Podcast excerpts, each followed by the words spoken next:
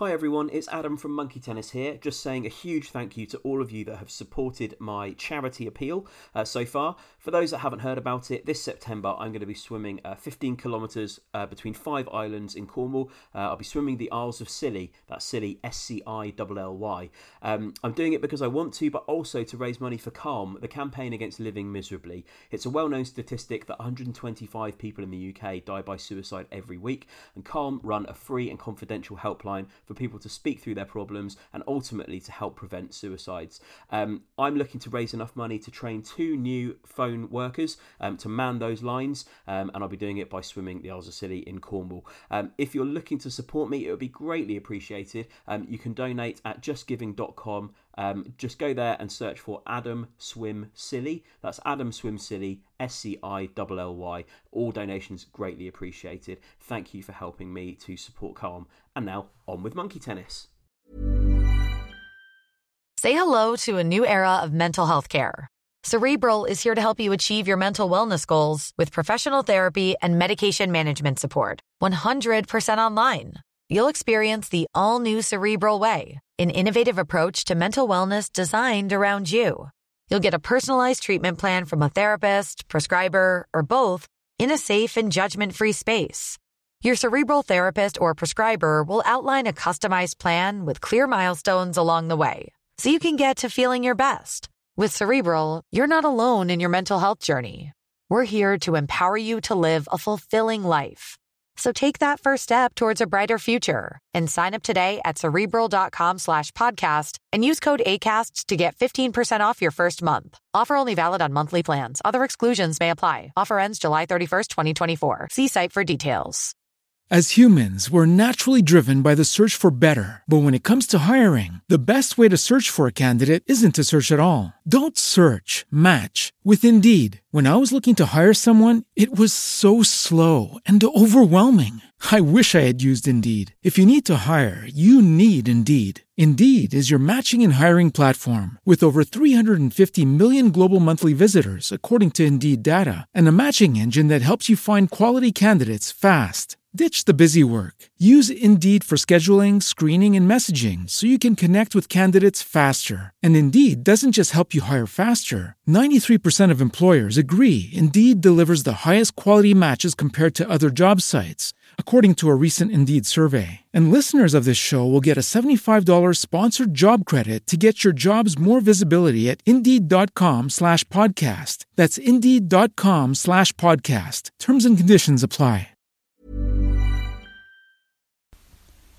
Knowing me, Tom Stab, knowing you, the Monkey Tennis listeners, aha. Before we start the show, just a quick note to say a massive thank you to everyone who has subscribed, listened, given us a rating or a review, or told a friend about the new series so far. Thanks to you, we've gone back to number one in the TV and film chart on iTunes for the third time, which really is, as Alan would say, lovely stuff. Also, while I've got you, what are you doing on Wednesday, the 22nd of November? I'll wait while you check. Knowing me. Uh-huh. Oh, nothing. Great. Then why not get tickets to our live show for Knowing Me, Knowing You at the Prince Charles Cinema in London? We're working on some special surprises, so get your tickets quick as we sold out well in advance last time. So head to postpoppodcast.com slash monkeytennislive to get yours now. Finally, if you've been enjoying Monkey Tennis over the course of our three series, or if you're a brand new listener, please head to britishpodcastawards.com slash vote, search for us, and give us your vote. We really would appreciate it. We're up against some massive podcasts and some massive names, but every vote counts and you never know. So that's britishpodcastawards.com slash vote and search for Monkey Tennis. And now, on with the episode. Monkey Tennis proudly sponsors the Tony Le Mesmer Tour of Mystery. Have you ever thought you were an owl or imagined you're having an affair with Ursula Andress? You'll be amazed what you're capable of under the hypnotic powers of Tony Le Mesmer, currently on a 200 date UK tour of community halls, roadside cafes, and young offenders institutes. Get tickets now and witness the daggers of Damazon up close and personal. You'll believe you can emit pellets, or at the very least come away with wet trousers. Grrr.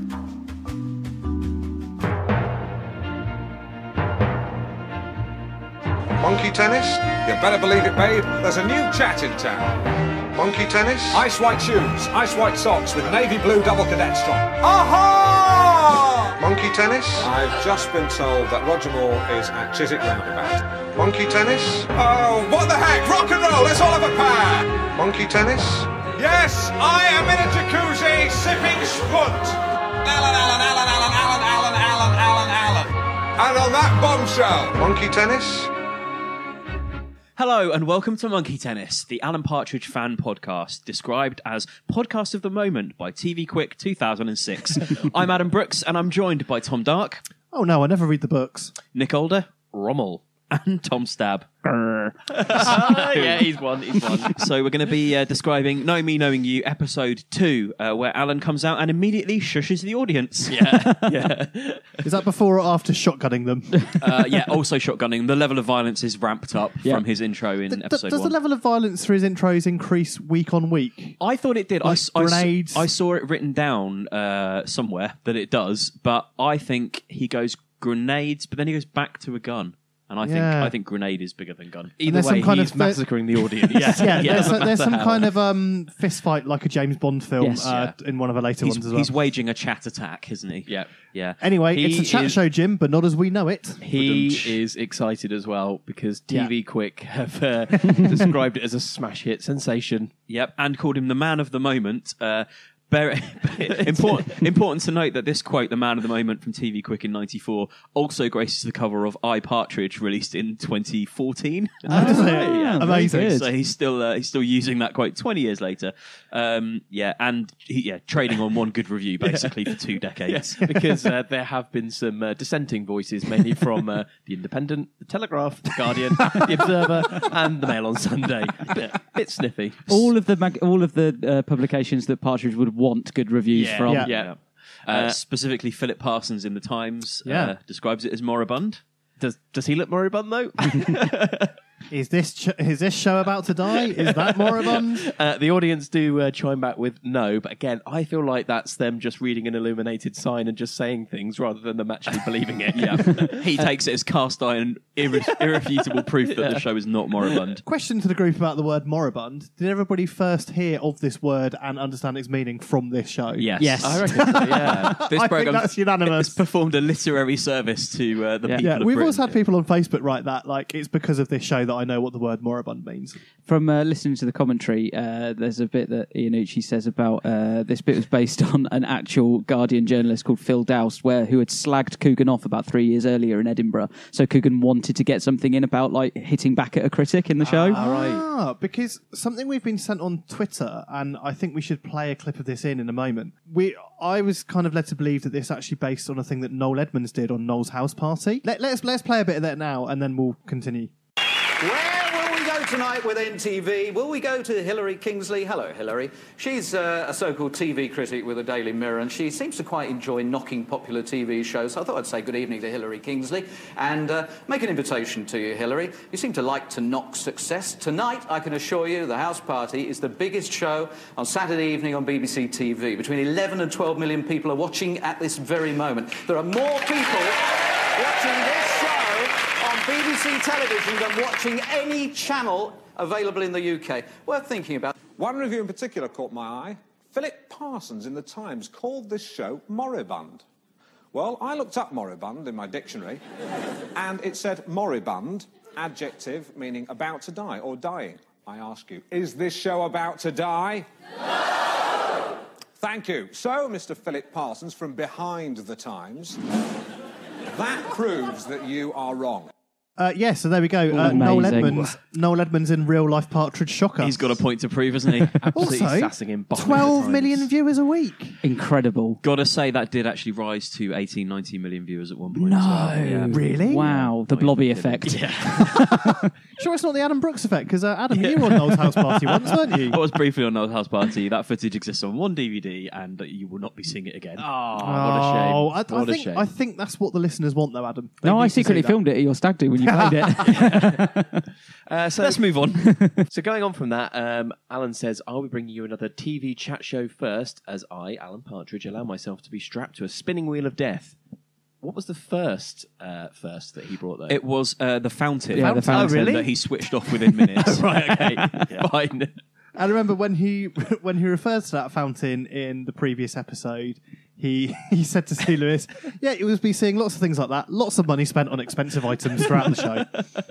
Um, this week, uh, the uh, Glenn Ponder's band are Debonair, not Chalet. Uh, Yep. That's the first name change. There is a band called Debonair. Uh, on Spotify, they have 423 monthly listeners. Their album is called Electro Novocaine. Their most popular track has 4,521 plays, and they are rubbish. but more popular than last Chalet. week's Chalet. More popular than Yeah. Chalet. yeah. Well done, Debonair. It's around this point that uh, Alan also refers to Roger Moore, uh, last week's potential guest that never turned up, as a towel thief. Presumably, after the events of episode one, Roger uh, checked out of Claridge's taking a towel with him, and Alan has had to front that cost. and he's appalled that he's had to pay for that as well. I also noticed with interest after uh, Shona, was it Shona McGough on uh, Yep. on the first one, where rock and roll, let's all have a pair. There are now no pairs in the seating area on Alan's show anymore. Can't risk that happening again.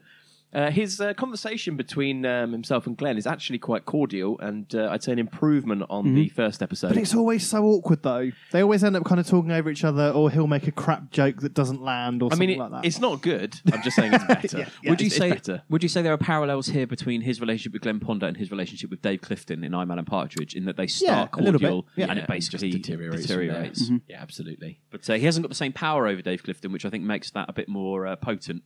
Uh, yeah, He's more 'cause I think frustrated because there's nothing he can do about Dave. we'll probably come on to discuss it uh, in uh, a future episode. But Glenn does bite back. he really does. Uh, I also love the bit uh, in the intro here uh, after all the moribund chat and everything. He does the kind of the the tap the nose and point to the band to get the drum roll. That's Yeah. a, that's a classic Partridge motif that we see Yeah, continued yeah. throughout Knowing Me, Knowing You.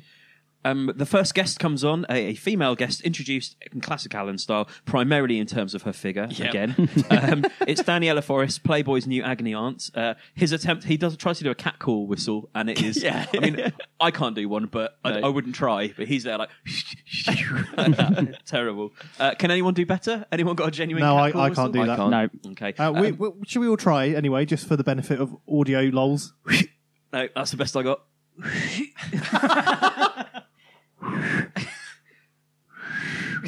Well, we've nailed that, haven't we? yeah, so none of us. did it. Uh, Producer Jed, would you like to give it a go? No, he's not going to. He won't even try.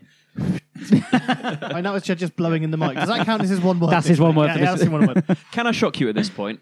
Yeah, yes. I didn't realise until I rewatched this and did the notes and looked on IMDb that this was Minnie Driver. Yeah, I'd forgotten, Really? definitely. I'd forgotten as yeah. I had no idea she I was am in it. genuinely shocked. I did Yeah. not know who it was. And in 1994, she wasn't a, a Hollywood star by that point, but she had done a bit of TV. So she'd done uh, a couple of sketches on the Day Today, and she'd been in Casualty and Lovejoy as well. Not doctors though. No, I couldn't see Doctors. Oh, what a shame. This is pre-Doctors, isn't Yeah, it? Yeah, yeah, way didn't through exist in Doctors. '94, you madman. Casualty, the bill. I mean, I doctors, mean, you're just naming programs now. There's a, doc- doctors and, as in the medical professionals did exist. I want to stress that, That but uh, just true. the there's, program. there's a ve- there's a very good bit in the commentary, which is uh, every now and then Armando Iannucci has these little digs at Steve Coogan, and there's a little bit in this one. He goes, and she's more famous than Steve Coogan, so that's nice. What is your favourite film to feature Minnie Driver? Question to the group. I can only think of one off yeah, the me, top of my me head. too. I can only think of one, but it's great. Grosse Pointe Blank. Oh no, that is the right answer. I was going to go. Uh, what's the Matt Damon one? Good Will Hunting. I was Hunting. going to go for that. No, the answer is Gross Grosse Pointe Blank. Great film. So she's on the show to talk about uh, her autobiography, Luck Be a Lady. There's Yeah. clues emerging already, aren't there? yeah, but again, I think you can you can tell that when Alan is with uh, women that he finds attractive, he just kind of falls to pieces, and very quickly Yeah. this chat starts to uh, become a little bit strained as he tries to just interact with her in a normal way. Yep, he, he can't handle it, can he? Um, Luck Be a Lady is an autobiography title. I had a little look into this because I thought surely that's been a popular uh, title for various autobiographies over the year. um, there's an Australian author called Rex Lippman who had one called Luck's Been a Lady. Uh, I read about this, uh, his story a little bit. His story encompasses no fewer than eight careers. I thought surely you can only have one career. Yeah, surely. Unless he's like, yeah, I don't know, reincarnated. I do like the bit where um, like the bit where he says that's published by Jones. Never. Read Love the bit as well where his face changes as she's listing all the attributes she likes in men. He sort of you know, tries to be sensitive when she says Yeah, sensitive. yeah, yeah, yeah. Sense of humour. Uh, She likes a man who knows who he is. I'm Adam Partridge. Continue. I also love the bit uh, when she comes on and she's like, "Do you want a kiss on uh, peachy round cheek or little round mouth?" And he's just like a little school kid. He's, like, "Ooh, He's basically little round kneel, mouth." kneeling in front of Yeah. her within seconds, isn't he? Uh, and then eventually she gets to uh, the main attribute she's looking for in a man that she likes a fit young body like a Greek god. At which point he he realizes He he's gives out up. the Yeah. running. Yep. Yep. He then goes on to talk about, uh, in a slightly coded way, his own sex life with Carol and the challenges that he faces, and shock horror that he's got a dog called Montgomery. Now, my Yeah. question is, Trust you why to have, take note of the dog why, fact. why have we never heard more about Montgomery and his fear of sex? Because Alan suggests that Montgomery is scared and starts barking when him and Carol get down to it. And is this the second dog that partridges have? Because from Scissor Doll he had Seldom. he only likes boiled eggs. uh, yes. Um, so- Hashtag don't- Diane I Abbott. feel like Montgomery's not mentioned in iPartridge. Uh, I don't no, no, I- no, I- I I- think he is. no I got rid of it. Makes sense. Minor character. Makes sense that uh, that Alan would have a dog, though. You know, I can imagine him uh, telling his problems to a dog. Dog won't answer back or challenge him like Lynn might. the So, dog uh, hates him, doesn't he? Yeah, Alan's hypothetical problem is wonderful, isn't it? Um, it's important to know that he says that he's he's never cheated. Uh, that is a fact that is going to come back to haunt him in a later episode. Just wanted to mention that now. Stay tuned for fact bombs on that. Um, and then she drops the bombshell. Yes, which just casually says, "When I was a man." Yeah, but she has uh, she's transitioned. and everything changes. His response: "Excuse me, what?" I Followed- kissed you. Followed by you should be in a circus. Unbelievable. I was going to say some of the, some of the, some of this is a little bit close to the bone because I think he, I'm sure he says I've got a good mind to knock your block yeah, off. yeah. He, sa- he says, I, he, sa- "He says, I thought you were sexy. I don't now. You're a bloke. I should knock your block off." but she does Instantly wants to take it to fisticuffs. Yeah, she does get to plant a uh, plant a massive snog on him, and then she says "aha," which is uh, a moment of triumph for her. And uh, it appears that uh, everyone in the cast and crew has known about this, Yes. but has not had the. Uh, Yeah, yeah, yeah. Except for old Muggins Partridge. Yeah. Which it's just classic Alan, isn't it? He he's not the most liberal thinker at the best of times. Yeah, I just like that it's premeditated. That at this point, Yeah. even the production people are saying, "No, we need to make sure that Alan doesn't find out about this and sabotage Ah, the show." Gee, I don't think that's how it's worked. I think it's Alan's fault because he has, like he said, he he hasn't read the book, so he hasn't done his research, and I think that's a that's a recurring theme throughout. So you're saying that no one checks his questions or briefs him on guests, and they discuss kind of what the strategy is. They just push him on stage and go, no, oh, "Ask whatever you I, like." don't- I- I think it's the other way around in terms of Alan doesn't bother, so he's not interested in fact checking things, doing research chats. He'll Yeah, just go yeah. on because because I think in Alan's head the show is all about him, so he's the biggest star, so he doesn't he doesn't need to know whether his facts are right or not. Yeah, he definitely comes from the attitude of someone who thinks that his guests are the one that should have done the prep work, Yeah. doesn't he? You know, in, Yeah. in terms of his catchphrases and like you know that sort of stuff.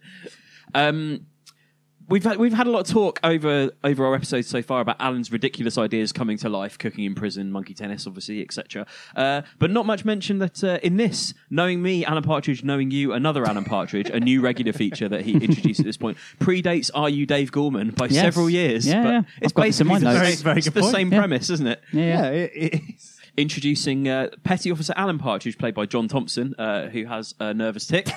Which that was just reenacted there. Uh, but it's like Alan sort of uh, tries to be okay with it, saying, "What, He can't deal with it. Bursts out though, can he? laughing. what you He can't choose, deal with what it. you choose to do with your face is up to you." Misunderstanding the nature of a nervous tick. Um, and yeah, he, he basically has to shoot the man off, but uh, not before there's an embarrassing pause where he's waiting for him to do the facial tick before. Yeah. says, "Alan Partridge!" do it again, do it again. and then David Schneider's on the scene as Tony Le Mesmer. Amazing, He's amazing brilliant. walk on. Yeah. So good. A shaman on a spiritual quest. So we were talking uh, last week about most of the interviewees in this series are based on loosely based on real life celebrities. So this is pretty much David Copperfield, Yep. I would Yeah, assume. yeah. Yeah. Um, and uh, yeah, he's a shaman on. A, he says he's a shaman on a spiritual quest, and then Alan asks him to be more specific. And then uh, he says something else, which Alan dismisses as being even more vague. he also refers to Tony's assistant Tina uh, by saying, "Now that is a woman." Likes to prove that he can tell. Yeah. Um, and then we get onto Alan's recurring dream of being an owl. Emitting a pellet as well. That's an important pellet fact. thing's, yeah, the pellet thing's a little bit strange. It they is, kind of isn't dwell it? on that for quite a while. And Yeah. just thought, mm, that's a bit That- odd. That's the part of being an owl that Alan would be most excited about. yeah, Rather Yeah. than flying or It's- turning it's- your head. Yeah, it's the confusion over the pellets and and, how, and yeah. This is a nice bit of a foreshadowing, well, perhaps that's too grand a word, but um, to his visit to the owl sanctuary in I'm Alan Partridge. Yep. So clearly, Alan has a, a love of owls and uh, big birds. There must be a sort of database that uh, Armando and Steve and everybody keep, which is kind of a list of Alan's interests and when they're referred to, and you know his lovers, Yeah. his dogs, etc., etc.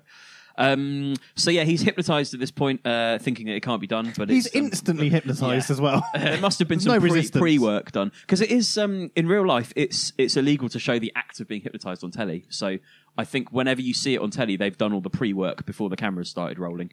Is hypnotism even real though?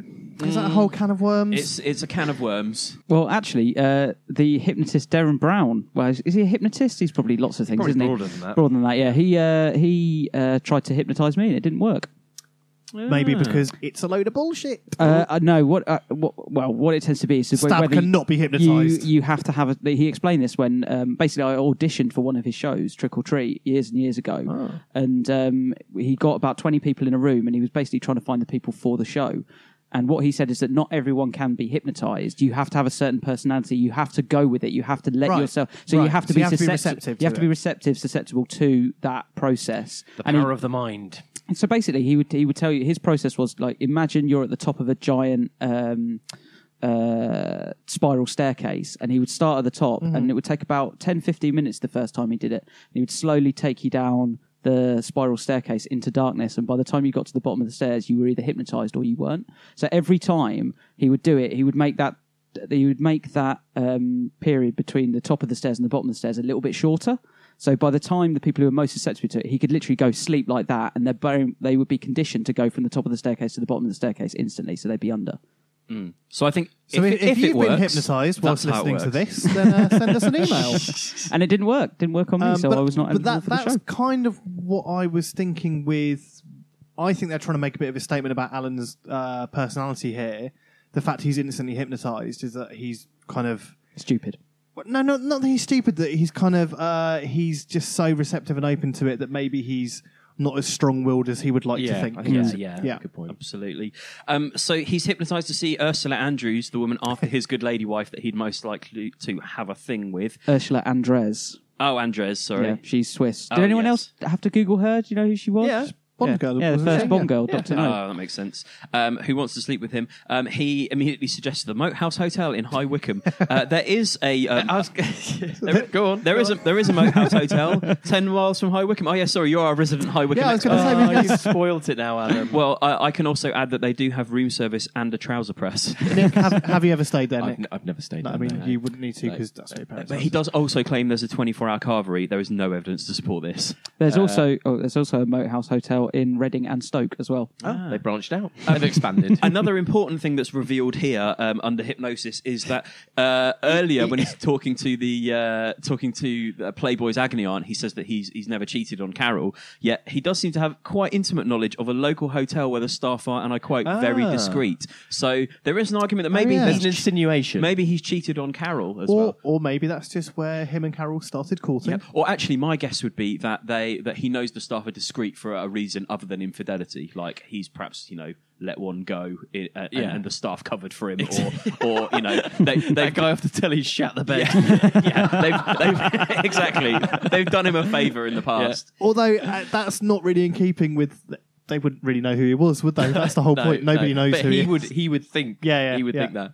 Um, there's a little bit here where you see Alan sort of side on, and there's a little bump on the back of his uh, under his jacket, and that's the like a water bag for the bit where he's going around on the wheel of death, and he, he pisses himself basically when they throw when they're throwing the knives. Ah. Yeah. So you see a little water bag on the back of his bag. Did Uh, not back notice bag, that. yeah. Interesting. Go back and watch. I did like the fact that um, even w- uh, when Ursula Andrews was saying, um, you know, let's, Andres, wasn't it? Andres, yeah. Andres. Andres, A N D R E W S. I did like the bit with uh, Ursula Andress where uh, she was asking Alan to pull over on the motorway so they could make uh, mad passionate love. Yeah, Alan yeah. was still resisting. Yeah, he wasn't yeah. going for it. Stickler which- for the rules. Yeah, absolutely. The highway code trumps the love, the love code. Bonking. And that's kind of similar to the scene in I'm Alan Partridge where he's imagining having the barbecue with Chris is Rea? Chris Rea. Yes. Yeah. And he ends up, so this is all in his imagination. He has an argument with Chris Rea and leaves.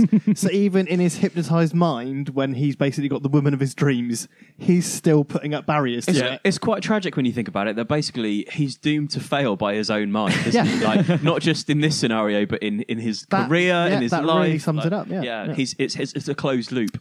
Make, makes you think. Um, anything else uh, around Tony Le Mesmer, or should we move on to the next pair of guests? I think we can move on. So it's Gary Barker and Tanya Beaumont, um, who are a Hollywood couple. Do we have any? Well, yeah, question to the group. Who who are they based on? Do we think? I don't think. I don't think these are specific people. In '94, see the problem is it's so long ago. I'm not sure who was the hot, the kind of the. the, the I was thinking it's all, Hollywood is couple. it kind of like a Johnny Depp type person? Oh yeah, maybe it's uh, Johnny Depp and Vanessa Paradis. Were they married around this time? Uh, that would make sense. That it's loosely based yeah. on them. I, mean, it's, probably, an amalgamation of a few of a yeah. few Hollywood people. Yeah. Um, so they've come on to make a public statement. Um, oh, at this point, he interrupts them, uh, similar to the way he was interrupting people in episode one with uh, Roger Moore updates. He interrupts them just to have another stab at uh, the Times critic by saying, uh, "Coming up soon, he's going to be strapped to a wheel of death. So get a plate, uh, get some words, and arrange them on the plate." He then cuts back to the interview, but he can't leave that joke unexplained. So he then has to go Yeah. back to camera and say, "Because you're going to eat your words." Uh, so the first note I had about uh, Gary Barker, Marber's character here, Yeah. he has the worst wig on that I've Yes. ever seen. Yeah. like it, it, it looks like it's made from massive black pipe cleaners. It's Yeah. terrible. It looks weird. It's Yeah. very It's much really it's odd. sort of a Peter Andre mysterious girl like hair that doesn't really look like hair vibe, isn't it? He's also smoking, uh, so I'm going to Yes. throw to our uh, resident expert in all things TV, uh, Tom Dark. Could you smoke on TV in the 90s? Was that a thing? I think you probably could, couldn't you? well, I mean, he. Are you a professional Tom Stab? Uh, y- you're absolutely right, Nick. Tom. Yeah. Well, I mean, he is. So probably yes. Thanks, Tom. I mean, I, I didn't I didn't work. I, I was at school in 1994. So You probably can't do it now, can you? Because you're No, not you allowed. de- you're not definitely allowed to could do it smoke now. at work, and, and Yeah, an you actor, definitely you're could do working, it aren't now. you? So yeah. This is pre-smoking ban though, so can you That's- just do it that's- wherever you like? Well, I see, but Well, even there's TV, still there still would, there would in theory be health, and and safety, safety. issues, but again, I think you know you used to be able to smoke on the tube. You used until the smoking ban came in for pubs and offices. Like I mean, I remember. I think even in 2005, people would still smoke in offices. So it, it's also that thing where I find whenever you watch a film or a TV show now, and someone's smoking indoors in a restaurant or, or on set like this, it just looks mental. It just looks so odd. If you've just tuned in, you're listening to "Smoking Me, Toking You," the Alan Partridge. very good. Um, Gary's also wearing a lovely pair of glasses, which uh, Alan basically calls him on. ridiculous, yeah. yeah. And you Quite. can't you can't see it properly in the show, but he's actually wearing a Nirvana t-shirt as well. Is he? Um, he becomes very Alan becomes very concerned about the uh, Savoy minibar when he finds out that, that, that, that the company is uh, paying for their stay in London. Um, has anybody got a running list of the wild things that Gary's done? Oh no, let's hear them. I've got a No, few. it was Okay. quite a long list. He wasn't it? shaved the head off. Uh, no, sorry, sawed the head off Warren Beatty's Oscar. He drove a Harley Davidson into Bruce Willis's patio doors. he he punched Angela Lansbury, which is obviously you can tell from the way that's dealt with that that was probably listed before he went on the show, but Alan asked him not to refer to it, but he did. So interestingly, in the DVD version, it's not Angela Lansbury who he punches; it's uh, Jessica Tan- Jessica gonna- Tandy. That's what I was going to say. Yeah, um, it, it was. Ah, so she Jessica she Tandy. So think, she uh, just died, so they couldn't use it. So if you noticed, it's dubbed, Oh. And uh, um, Marber's lips don't really move, and you just hear Angela Lansbury. That explains also there's there's oh, actually no, there's the same number of syllables in both names, but he does sort of go Angela Lansbury. Yeah. Like, Oh, yeah, like he's yeah, trying to yeah, cover yeah. a gap. yeah. Yeah, so Paul Rogers sent us a uh, wrote on our Facebook page about asking about Mm-hmm. this. So there we go. He says that's always interested me. Not enough to be bothered to investigate though. Fortunately, we have bothered. That's so- what we're here Yeah. for. Yep. Um, the final wild thing that Gary did, which causes a lot of Oh, confusion, Brilliant. very carefully clarified, Get is wording that he threw a copper kettle at Whoopi Goldberg's cat. Yes. so whose copper kettle was it? So he didn't throw a cat at Whoopi Goldberg's copper kettle. There are about, I think there's about seven different ways of misinterpreting that sentence, and they Yeah. go through all of them. was there. it Whoopi Goldberg's cat? We'll Whose- never know. Whose whose copper kettle was it? Angela Lansbury. what I like about that is that in uh, Angela Lansbury is 91 now, so in 1994 she still would have been 69 years old. You're punching a 69 year old woman in the face. Um, Alan, She probably deserved it. Also, her reads- Wikipedia page is amazing. So basically, I went onto Angela Lansbury's Wikipedia page. Her family is incredible. Her mother's an actress. Her dad's a politician. She's got two brothers who are award-winning TV producers. Her granddad's a politician. Cousin's an academic. Third cousin is the current Prime Minister of Australia, and her brother-in-law is Peter Ustinov. wow. Wow. That's incredible. What a Christmas uh, dinner that'll be. Yeah. Sorry, was Peter Ustinov. He's no longer with us. Oh yeah. Uh, has anyone checked if Bill Withers is still with us? Oh, very good. Quick, quick I'll Bill Withers update. keep, keep an eye on that in the background. I, th- I think he is. I think Yeah, he is. I'm gonna We've say yes. every week. Yeah. Just I think we would know as well because we've got obviously that running Yeah. gag. If Just Bill, like, if, we Bill would Withers, know. if Bill Withers is ever not with us, we will try and make sure you are the first to know. Maybe put up a special episode. I don't know. I, I hope you've Googled, is Bill Withers still with us? I as haven't. well? I've just gone to his Wikipedia. Uh, Bill Withers is still with us. Um, so is this the point, is this the point where uh, they refer to Gary's previous career as a photocopier technician? Yes. This is Yep. so Yeah. good. So he was also awarded Mobile Office Equipment Maintenance Engineer of the Month. And to be fair, he's a very competent uh, photocopy Yeah. photocopier engineer. He Very does it efficient. instantly, Yeah. At this point, Alan flags that he's got a broken photocopier um, at his office in Norwich, and he asks if he can fix it. Gary's basically not interested, but the good news is It's here it's tonight. here tonight. Yeah, and he, he fixes it instantly, doesn't He he? does Uh, yeah. fix it. He and like, also educates Alan on the little uh, magnetic tray to put his paper clips yeah, on. yeah. Good Mohammed fact. has moved the mountain, and Alan has brought the photocopier to London. because Gary, I mean, Gary's a bit of a twat, isn't he? Really, Yeah. but. Yeah. He also doesn't like to be proved. He doesn't like to be told he can't do things. So he's sort of like it's like it's like the kind of reverse psychology you'd use on a kid, isn't it? Yeah. It's Yeah, very yeah, yeah. easily tricked Yeah. into fixing a photocopier. Do that, like, yes. But um, Good. yeah, you can see why he got that accolade. You know, It- Yeah. he- he's performed under pressure in front of a live audience and Yeah, fixed that good model, nice features. Z60 mono or mono or multi feed. It's mono. At which Gary says it's easy to fix, and Alan says prove it. Yeah, and he, he can't resist by that point, can he? Um, It Alan's- boils down to a basic paper jam as well. I love, yeah. Rather than being able to figure that out, Alan has brought a photocopy from Norwich to London and put it on a live show. Do you think? Great expense Yeah. to the BBC. It's almost like he booked these guests in order to get his photocopy fixed.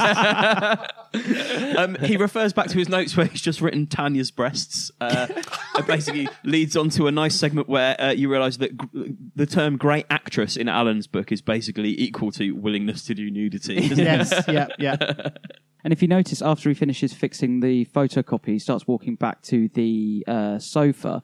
Um, in the uh, Netflix version, you you hear Alan Partridge say their names and thank them, but he he's not actually saying anything. You notice that it's actually just been dubbed over, and that's because Oh, on the right. DVD version that he goes back to the sofa, sits down, and the chat carries on a little bit longer. Um, so he presents uh, both of them with a Titan blazer badge pack, and uh, they thank him by setting fire to it. I can only imagine how well that went down with Alan. And uh, Tanya and Gary start having a bit of a domestic bust up there, going, I'm stupid, I'm stupid. Well, this is what Tanya says, Gary. You're sitting there with this spider on your head and I'm stupid. So I, I guess that does indicate the wig being awful is actually a deliberate point It's- to it's a fit in with gag. the script. Yep. Yeah, Yep. it's a deliberate gag. Um, I mean, it, it's it's genius throughout this series how every interview ends in complete disaster and the variety of ways that happens, whether it's things being set on fire. Um, I would say that the interviews in this series are, are sort of they're abandoned as much as they're ended, aren't they? Like Yeah, like you just he have- almost, away and let the he almost carnage doesn't. He sum, he tries to summarise them, but it's not like he could have continued if he'd wanted to. yeah, you have kind Yeah. of people storming off stage, getting upset with him and what have you. Yeah. and it, it's just kind of it's interesting how consistently through the, from the very inception of Alan's character, it's always revolved around him being every interaction he has being quite awkward and everything he does becoming a bit of a disaster. So there's a bit of a progression, I think, from uh, his character first appearing in On the Hour Day Today, where there's heavy elements of surrealism and satire. And I think even into Knowing Me, Knowing You, kind of the satire has been dialed down a bit because it's more of a spoof, which I say kind of positions it a bit differently. But in terms of the the, the Hmm. kind of surrealist kind of elements have totally gone. But him just basically being a walking disaster zone. Yeah, he's the one consistent he- thread he's throughout. More, more rooted in reality with everything he does, isn't he? Because if you Yeah. if you skip forward to something like Alpha Papa, that feels like you know it's there's almost nothing about that that's that's ridiculous. Yeah. You know, it's it's all kind of plausible. Whereas. Maybe it's uh, maybe it's like the lack of Chris Morris influence. Perhaps Chris Morris was the surrealist that added those Yeah, weird because touches. I mean, Armando Iannucci has been the consistent consistent part throughout kind of every Everything. every piece of Alan that's kind of been committed to screen or to book to what have you. But yeah, I, I guess it probably I would assume it is the Chris Morris factor that brings in the, the surrealist, more abstract elements. Because even with this, you've got obviously Gary and Tanya that are kind of arguing, and um, they are in some respects responsible for the interview falling apart. But uh, obviously, in uh, I'm Alan Partridge, uh, Alan uh, chastise, uh, chastises Dave for not controlling him as a guest, and actually here Alan, Alan fails s- to control a you- single guest you in this entire chat show. of, of Alan not being able to control any of his guests, Yeah. or to He's learned the importance of guest control the hard way, hasn't he? On, Yeah. on live telly right, over yeah. six disastrous Yeah, episodes. only years later he can look back and think, "Hmm, probably should have controlled them a bit more. Just to go back to something we were talking about earlier, uh, and in a new regular feature on the show called Nick Getting It Wrong, uh, you called Alan's dog Montgomery, but uh, I meant Rommel. yeah, looking at my notes, his uh, the real dog is Rommel, and Montgomery is the fictitious dog for the purposes hypothetical of his dog, yes, yes. the hypothetical dog. Yeah, Yeah. and I think it's a safe bet that will be a new regular feature. Also, it's a good thing. uh, Uh, speaking about regular features, whenever he introduces a new regular feature, it's not regular, is it? None of them. None of them happen every week, Right. and, and he keeps. I, li- I like the optimism. I was going to mention this later on, but I'll mention it now. The optimism that he's in episode five, even just before he knows the show's going to be cancelled, and uh, he's still introducing new regular features in the sort of in a desperate yeah, attempt. almost as if if he introduces enough new regular features, they can't possibly cancel the show because there's too many features Too that much need content. to happen. Uh, Alan's Big Pocket is the one that uh, returns. Yeah, twice. that- that's the only returning one. feature, The I only think, yeah. One. And also, I mean, Alan's Big Pocket, again, I was going to talk about this later, but I, I feel like it's necessary. Um, Alan's Big Pocket is just up Alan's sleeve, isn't it? Essentially. it's just different. It's just different. Moving it's just- around. It's just they've Different had a, parts of the blazer. yeah, Yeah. they've just had a pocket made. So they've, yeah. Should we uh, move on to Alan Wheel of closing Death. the show with the, deadly daggers of Damazon? Uh, I was kind of uh, watching this, and I assume it's just some clever editing, or were those actually thrown?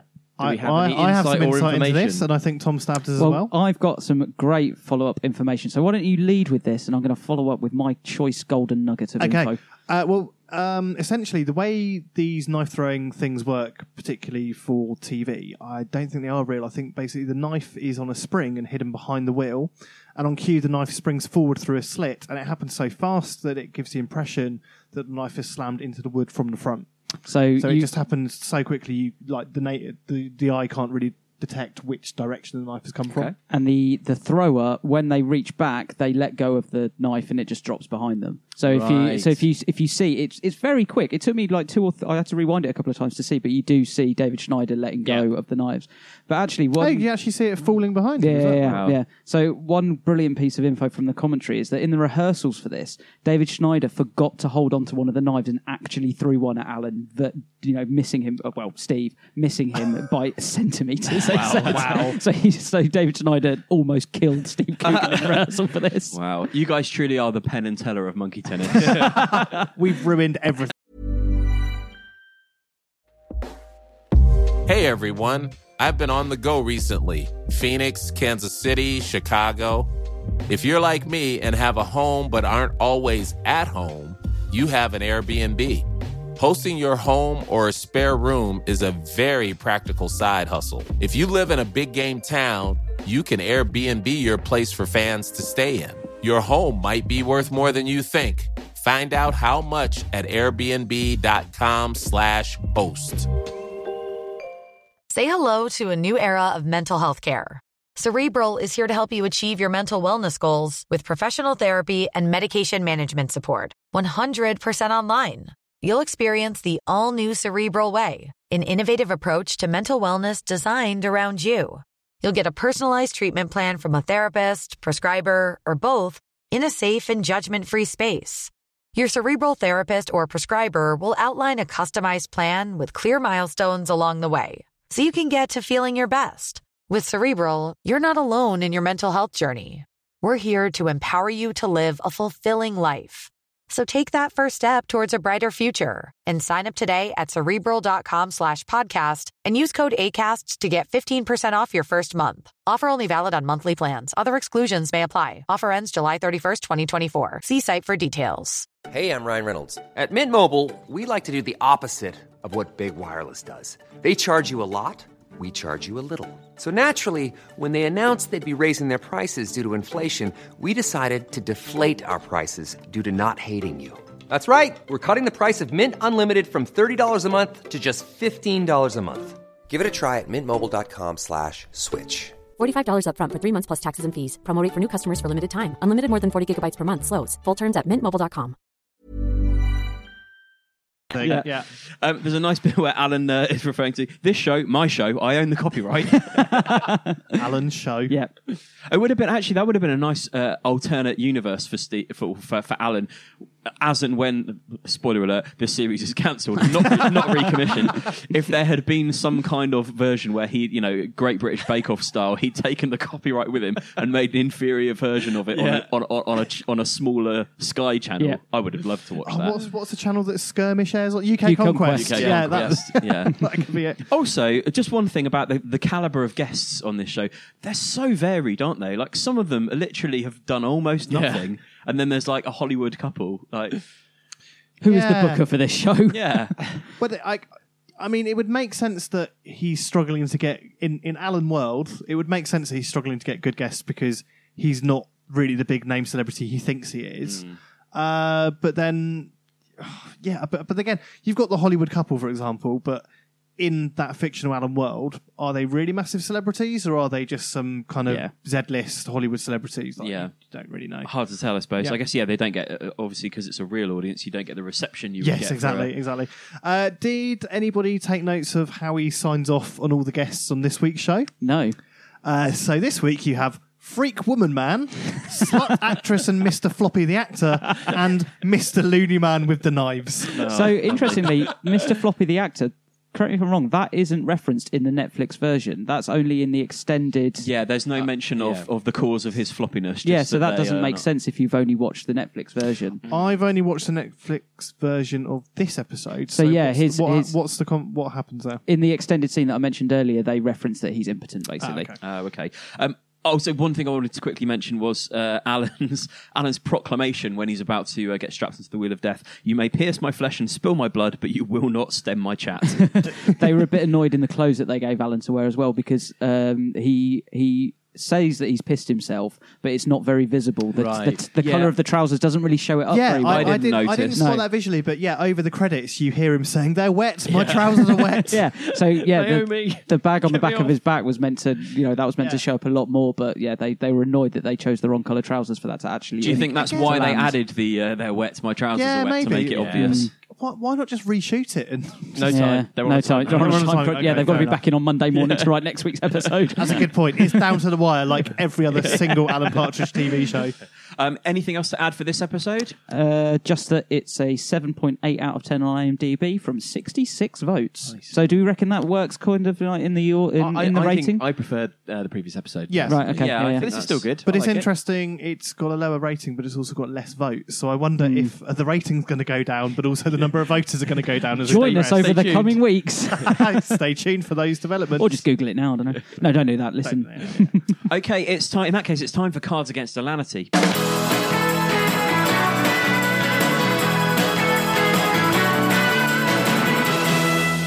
Okay, so Cards Against Alanity works like this. We take phrases and sentences from this series of uh, uh, Knowing Me, Knowing You, and uh, everybody has a few uh, choice phrases to choose from. Uh, I'm going to give you an incomplete sentence from this week's episode. You have to complete it as best you can. Jed will ping his bell for the one he likes the most, and we will sail to glory. So far, the scores are zero for everyone except for Tom Dark, who won last week, so he's got one point.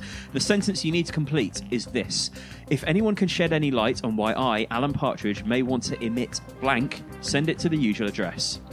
So, please select your best answer, pass it over to Jed. Some interesting choices. Do I play my big card now?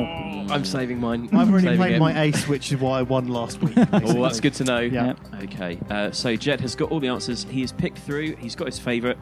Here we go. If anyone can shed any light on why I, Alan Partridge, may want to emit a plague of locusts shouting action, send it to the usual address. If anyone can shed any light on why I, Alan Partridge, may want to emit a saline drip attached to an umbrella, send it to the usual address. Yes! It's Tom Dark again. It's two for two. Oh, you've wasted your big card. Oh. Let's hear the others. If anyone can shed any light on why I, Alan Partridge, may want to emit the deadly daggers of Damazon, send it to the usual address. That's and if anyone can shed any light on why I, Alan Partridge, may want to emit Le- Lieutenant Colonel Kojak Slaphead III, send it to the usual address. That was my big Oh, card. good. you, That was you good. absolutely spaffed that. No, Sounds I got the biggest reaction. Jed, you got it wrong. Oh, it- dear. it- the producer's choice is final. right, yeah. Jed's decision is Trump. Your decision is Clinton. Um, political partridge. and on that bombshell, we come to the end of this episode of Monkey Tennis. Thanks so much for listening. Join us next week when we'll be talking about episode three of Knowing Me, Knowing You with Alan Partridge. If you want to get in touch with us, you can do so. It's thepartridgepod at gmail.com. Uh, you can find us on facebook.com slash thepartridgepod and on Twitter at thepartridgepod. Facebook and Twitter are also the places to find out all the details of our forthcoming live show. We're going to be tackling Knowing Me, Knowing Yule on Wednesday, November the 22nd at the Prince Charles Cinema in London. Uh, tickets are on sale now and all the details are at our Facebook and Twitter pages. So please do take a look and uh, don't leave it too long. It did sell out well in advance last time, uh, so it would be great to see as many of you there as possible. And we are formulating plans to put Adam on his spinning wheel of death as well. So uh, make sure you're there Would to watch, see that. would come, would buy tickets. I have not signed up for this and do not No, approve. it's fine. It's fine. Yeah, We yeah. might have to make sure that the trousers can. Uh, Oh, see make sure it- show yeah, up the uh, yeah, liquid. yeah, yeah. I'll bring some extra padding. okay, we'll see you all next week. Thanks so much. Uh, goodbye and aha. Was that moribund? Yes. Monkey Tennis is a post pop podcast produced by Jed Shepherd. The artwork's by Dave McNamara, and the theme is an excerpt of the Black Beauty theme, Galloping Home, by Denis King. To find out more about the records and podcasts made by Post Pop, head to postpoprecords.com.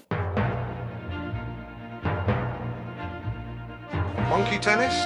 You better believe it, babe. There's a new chat in town. Monkey tennis? Ice white shoes, ice white socks with navy blue double cadet strap. Aha! Monkey tennis? I've just been told that Roger Moore is at Chiswick Roundabout. Monkey tennis? Oh, what the heck? Rock and roll, let's all have a pair! Monkey tennis? Yes, I am in a jacuzzi sipping spunt. Alan, Alan, Alan, Alan, Alan, Alan, Alan, Alan, Alan. And on that bombshell. Monkey tennis? Aha.